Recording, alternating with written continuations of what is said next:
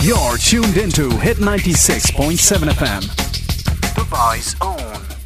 ഇന്നത്തെ പുസ്തകം എന്ന് പറയുന്നത് നമുക്കൊക്കെ അറിയാം നമ്മൾ ഈ പുറമേ കാണുന്ന മനുഷ്യരുടെ ജീവിതത്തിന്റെ അകം കാഴ്ചകളിൽ ചിലപ്പോൾ നമ്മൾ വിചാരിക്കുന്നതിനും അപ്പുറത്തേക്കൊക്കെ ഒരുപാട് സംഭവങ്ങൾ ഉണ്ടാകുമായിരിക്കാം അങ്ങനെ അധികം അതിനെ നീട്ടി വലിച്ചു പറയുന്നതിനേക്കാൾ ഒരാളുടെ ജീവിതത്തിൽ അവരെത്രയോ മനുഷ്യർക്ക് വെളിച്ചമായി തീർന്ന ആ, ഒരു സ്ത്രീ പക്ഷെ അവരുടെ ജീവിതത്തിന്റെ അന്ധകാരത്തെക്കുറിച്ച് പറയുന്നതാണ്. മറ്റാരുമല്ല അത് മദർ തെരേസ എന്ന് പറയുന്ന നമ്മളൊക്കെ ഏറെ സ്നേഹിക്കുകയും ബഹുമാനിക്കുകയും ചെയ്യുന്ന മദർ തെരേസയുടെ ജീവിതത്തെക്കുറിച്ചാണ്. ഇതൊരു ഈ ഒരു പുസ്തകം അവരുടെ സ്വകാര്യ എഴുത്തുകളെ എല്ലാം കൂടി ക്രോഡീകരിച്ച് പ്രസിദ്ധീകരിച്ചതാണ്. നമുക്ക് പുസ്തകത്തിന്റെ പേരിലേക്ക് വരാം. Mother Teresa come be my light എന്നതാണ് ഈ പുസ്തകത്തിന്റെ പേര്. ബ്രയാൻ കൊളോഡിച്ചക്കാണ് ഇത് എഴുതിയിട്ടുള്ളത്.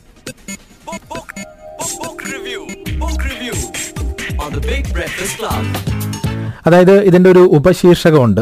അതായത് സബ് ടൈറ്റിൽ പറഞ്ഞിരിക്കുന്നത് the private writings of Saint of Calcutta സ്വകാര്യ രേഖകൾ സെയിന്റ് ഓഫ് കൽക്കത്തയുടെ സ്വകാര്യ രേഖകൾ എന്ന ഉപശീർഷകത്തിൽ പ്രസിദ്ധീകരിച്ചിട്ടുള്ള Mother Teresa come be my light ഈ ഇതിനകത്ത് പറഞ്ഞതുപോലെ തന്നെയാണ്. അതായത് മനുഷ്യരെ സ്നേഹിക്കുന്ന ഒരു അമ്മയായി മാറിയ മദർ തെരേസയ്ക്ക് അവരുടെ ഉള്ളിലുള്ള കുറേ സങ്കടങ്ങൾ അവർക്ക് അറിയുന്ന അവർക്ക് ഇഷ്ടമുള്ള കുറെ വൈദികർക്ക് അയച്ച കത്തുകളിലൂടെ നമ്മൾ മനസ്സിലാക്കുകയാണ്. അപ്പം സ്വാഭാവികമായിട്ടും ചോദിക്കും ഈ ഇഷ്ടംപോലെ ആളുകളെ ദിവസവും കാണുകയും ഒരുപാട് പേരുടെ കണ്ണീരൊപ്പുകയും ചെയ്ത മദർ തെരേസയ്ക്കും ദുഃഖമോ എന്നൊരു ചോദ്യം സ്വാഭാവികമായും നമുക്കൊക്കെ ഉണ്ടാകും. മദർ തെരേസയുടെ ദുഃഖമെന്ന് പറയുന്നത് ഒരു ആത്മീയമായ ദുഃഖമായിരുന്നു. ഒരു സ്പിരിച്വൽ അവർ പറയുന്നത് അവരെപ്പോഴും ഒരു സ്പിരിച്വലി ഒരു ഡാർക്ക്നെസ്സിലായിരുന്നു എന്നാണ്. ആ സ്പിരിച്വൽ ഡാർക്ക്നെസ് എന്ന് പറയുന്നത് അവരിഷ്ടപ്പെടുന്ന ചില കാര്യങ്ങൾ അത് ദൈവത്തിലേക്കുള്ള പ്രവേശനമായിരിക്കാം. ആ പ്രവേശനം എവിടെയോ തടസ്സപ്പെടുന്നുണ്ട് എന്നൊക്കെ പറഞ്ഞിട്ടാണ് അവരുടെ കത്തുകൾ മുഴുവനും. അങ്ങനെ ആ പുസ്തകത്തിന്റെ ഒരു ഭാഗത്ത് പറയുന്നുണ്ട് എൺപത്തി അഞ്ചാമത്തെ വയസ്സിൽ. മദർ തെരേസയെക്കുറിച്ച് അധികം ഒന്നും ആളുകൾക്ക് അറിയാത്തൊരു കാര്യമാണ്. എൺപത്തി അഞ്ചാമത്തെ വയസ്സിൽ ആയിരത്തി തൊള്ളായിരത്തി തൊണ്ണൂറ്റിയേഴ് സെപ്റ്റംബർ അഞ്ചാം തീയതിയാണ് മദർ തെരേസ മരിക്കുന്നത്. അവരന്ന് കടുത്ത രോഗത്തിനടിമയായിരുന്നു. രാത്രി എട്ട് മണിയോടുകൂടി അവർക്ക് നെഞ്ചുവേദന അനുഭവപ്പെട്ടു. പിന്നീട് കലശലായ ശ്വാസതടസ്സമുണ്ടായി. ആ മദർ ഹൗസിലുള്ള ആളുകളെല്ലാം പരിഭ്രാന്തരായി. കാരണം അമ്മയുടെ അവസാന നിമിഷങ്ങളാണെന്ന് ഒരിക്കലും അവർക്ക് ചിന്തിക്കാൻ പോലും കഴിയുന്നില്ല. ഡോക്ടർമാരെത്തി പുരോഹിതന്മാരൊക്കെ വന്നു. പെട്ടെന്ന് അവിടെ ഇലക്ട്രിസിറ്റി നിലച്ചു. ആ അവസ്ഥ നേരത്തെ തന്നെ കണ്ടിരുന്ന സിസ്റ്റർമാരൊക്കെ വൈദ്യുതി ലഭിക്കാനുള്ള രണ്ട് സപ്ലൈ സംവിധാനം ഉണ്ടാക്കിയിരുന്നു. പക്ഷെ അത് രണ്ടും പ്രവർത്തനരഹിതങ്ങളായി. മുമ്പെങ്ങും ഒരിക്കലും അങ്ങനെ സംഭവിച്ചിട്ടുമില്ല. ബ്രീത്തിംഗ് മെഷീൻ പ്രവർത്തനക്ഷമമാവാത്തതിനാൽ ഉടനടിയുള്ള വിദഗ്ധ പരിചരണവും അസാധ്യമായി. അപ്പോൾ രാത്രി ഒൻപതരയായിരുന്നു. കൽക്കത്ത ഇരുട്ടിൽ മുങ്ങി നിൽക്കുമ്പോൾ ഈ നഗരത്തിനും ലോകത്തിനും തന്നെയും വെളിച്ചു നൽകിയ ഒരു ഭൗതിക ജീവിതം പൊലിഞ്ഞു. എണ്ണമറ്റ എത്രയോ മനുഷ്യരുടെ ജീവിതത്തിൽ സ്നേഹവും അനുതാപവും നിറച്ച മദർ തെരേസ എല്ലാ അർത്ഥത്തിലും ഒരു വിശുദ്ധയായിരുന്നു. അന്യർക്കു വേണ്ടി ഉരുകിത്തീർന്ന ഒരു മെഴുകുതിരി എന്ന് ആ പുസ്തകത്തിന്റെ ഒരു ഭാഗത്ത് പറയുന്നുണ്ട്. ഒന്ന് ആലോചിച്ച് വെക്കുക നമ്മൾ ഞാൻ നേരത്തെ പറഞ്ഞത് തന്നെയാണ്. ഒരുപാട് പേർക്ക് വെളിച്ചമെത്തിച്ച മദർ തെരേസയുടെ ജീവിതത്തിന്റെ അന്ത്യ നിമിഷങ്ങളിൽ അങ്ങനെ സംഭവിക്കുമെന്ന് നമുക്ക് തന്നെ അത്ഭുതമൊന്നുമില്ലേ അവരെന്ത് പാപം ചെയ്തിട്ടാ? കാരണം ഇലക്ട്രിസിറ്റി ഉണ്ടായിരുന്നുവെങ്കിൽ ഒരുപക്ഷെ ആ ആ സെപ്പറേറ്റ് സപ്ലൈ സംവിധാനം ഉണ്ടായിരുന്നെങ്കിൽ വീണ്ടും ഒരുപക്ഷെ കുറച്ചു കാലം കൂടി മദർ തെരേസയ്ക്ക് ജീവിക്കാമായിരുന്നില്ലേ എന്നൊരു ചോദ്യം. അപ്പോൾ ഒരു സ്പിരിച്വലി ഡാർക്ക്നെസ് മദർ തെരേസയുടെ ജീവിതത്തിൽ ഉടനീളം ഉണ്ടായിരുന്നു എന്നാണ്. ഇവർ ഒരുപാട് പേർക്ക് അവരുടെ നേരത്തെ പറഞ്ഞ പോലെ അവരുടെ വൈദികർക്കൊക്കെ എഴുതിയ കത്തുകളാണ്.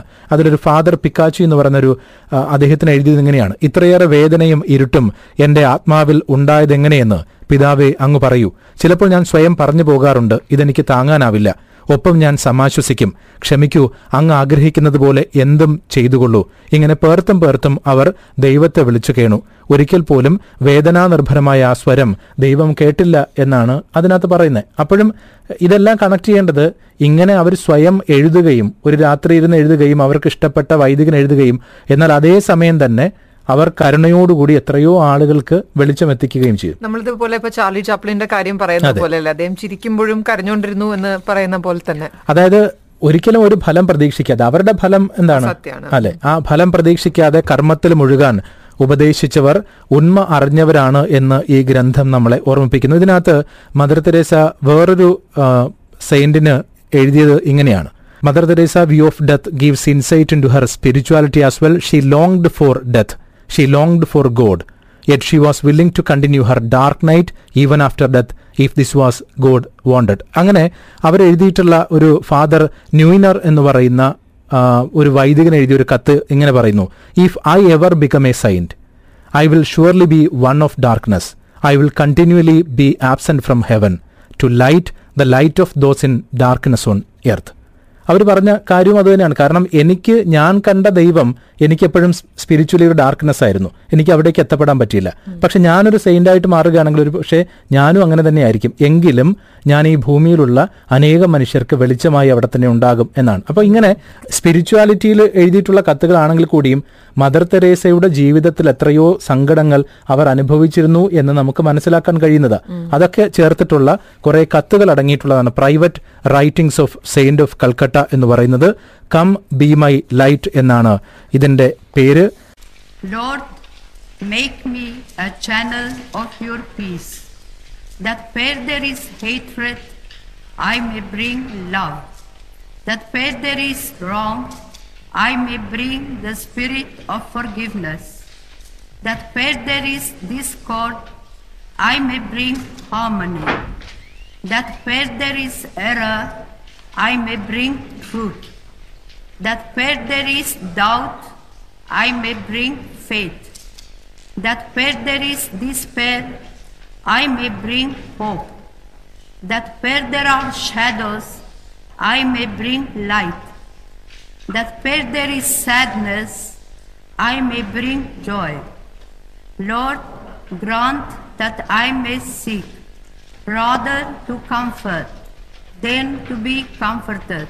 Missionaries of charities എന്ന സംഘത്തിന് രൂപം കൊടുക്കാനുള്ള അനുവാദത്തിനും സമ്മതത്തിനും വേണ്ടി ഇടതടവില്ലാതെ മേലധികാരികൾ അലോസരപ്പെടുത്തും വിധം കത്തുകൾ എഴുതിക്കൊണ്ടിരുന്നപ്പോഴും അവരെ പീഡിപ്പിച്ചിരുന്നത് ആത്മീയമായ അന്ധകാരമായിരുന്നു. ആയിരത്തി തൊള്ളായിരത്തി നാൽപ്പത്തിയാറ് സെപ്റ്റംബറിൽ ഡാർജിലിംഗിലേക്കുള്ള ട്രെയിൻ യാത്രയിൽ പാവപ്പെട്ടവരിൽ പാവപ്പെട്ടവരെ സേവിച്ച് യേശുക്രിസ്തുവിന്റെ ഹൃദയവുമായി അലിഞ്ഞു ചേരാനുള്ള അനുഗ്രഹമുണ്ടായതിനു ശേഷം മറ്റൊരിക്കൽ പോലും അത്തരമൊരു അനുഭവം സംഭവിക്കാത്തതിൽ മദർ തെരേസ പരിഭ്രാന്തയായിരുന്നു. ഒരുപക്ഷെ അവരെ സംബന്ധിച്ച് അവരുടെ ജീവിതത്തിൽ ഏറ്റവും അവസാനം വരെയും അവർ ആഗ്രഹിച്ചിരുന്നത് തന്നെയാണ്. മറ്റുള്ളവരെ സേവിക്കണമെന്ന് ഇറങ്ങി പുറപ്പെട്ട് അതുമായി ബന്ധപ്പെട്ട് പോകുമ്പോൾ പോലും അവരുടെ ഒരേ ഒരു ആഗ്രഹം അത് മാത്രമായിരുന്നു. ദൈവത്തിന്റെ മണവാട്ടിയായി മാറണം അങ്ങനെ മാറി പക്ഷെ അപ്പോഴും അവിടെ എത്തപ്പെട്ടിട്ടില്ല എന്നുള്ളൊരു വിഷമം അവരുടെ ജീവിതത്തിൽ ഉണ്ടായിരുന്നു അങ്ങനെ ഈ വിധത്തിലുള്ള ആത്മീയ വേദനയ്ക്കിടയിലും അവർ മുഴുകിയ സേവന പ്രവർത്തനങ്ങളെ അതൊന്നും ബാധിച്ചിട്ടില്ല. അപ്പോഴെല്ലാം അവരുടെ ചുണ്ടുകളിൽ ജപം മുറിയുകയോ അന്യരെ സ്നേഹഭരിതമാക്കിയ മന്ദഹാസത്തിന്റെ മലരുകൾ വാടിപ്പോവുകയോ ചെയ്തിരുന്നില്ല. കുംഭസാരത്തിനിടയിൽ അവർ പറഞ്ഞു എന്റെ ഹൃദയത്തിൽ വിശ്വാസമില്ലാതായിരിക്കുന്നു സ്നേഹമില്ലാതായിരിക്കുന്നു വിശ്വാസം അസ്തമിച്ചിരിക്കുന്നു വളരെയേറെ വേദന നിറഞ്ഞിരിക്കുന്നു എന്ന് മദർ തെരേസ പറഞ്ഞു. പക്ഷേ ഇതൊക്കെ സ്വന്തം ജീവിതത്തിന്റെ മാത്രം കാര്യങ്ങളാണ്. അന്യരുടെ ജീവിതത്തിൽ ഇതൊന്നുമില്ല. അന്യരുടെ ജീവിതത്തിൽ ഒരിക്കൽ പോലും അവർ സ്നേഹം കൊടുക്കാതിരുന്നിട്ടുമില്ല. ഈ ഒരു പുസ്തകം എടുക്കാനുള്ളൊരു കാരണം അത് തന്നെയാണ്. കാരണം നമ്മൾ വിചാരിക്കുന്ന ചില മനുഷ്യരൊക്കെ അവരെപ്പോഴും സന്തോഷമായിട്ടിരിക്കുന്നു നമുക്ക് തോന്നും. പുറമെ കാണുമ്പോൾ പക്ഷെ ഉള്ളിന്റെ ഉള്ളിൽ അവർക്കുള്ള വേദനകളെ തിരിച്ചറിയാതെ പോകുന്നുവെന്ന് മദർ തെരേസയെ പോലൊരു വ്യക്തിയുടെ ജീവിതത്തിന്റെ പ്രൈവറ്റ് റൈറ്റിംഗിലൂടെ നമുക്കൊന്ന് ബോധ്യപ്പെടാൻ വേണ്ടിയിട്ടാണ്. അങ്ങനെ Mother Teresa come be my light എന്ന് പറയുന്നതാണ് ഇന്നത്തെ പുസ്തകം the private writing of Saint of Calcutta. Book, review, book review on the Big Breakfast Club.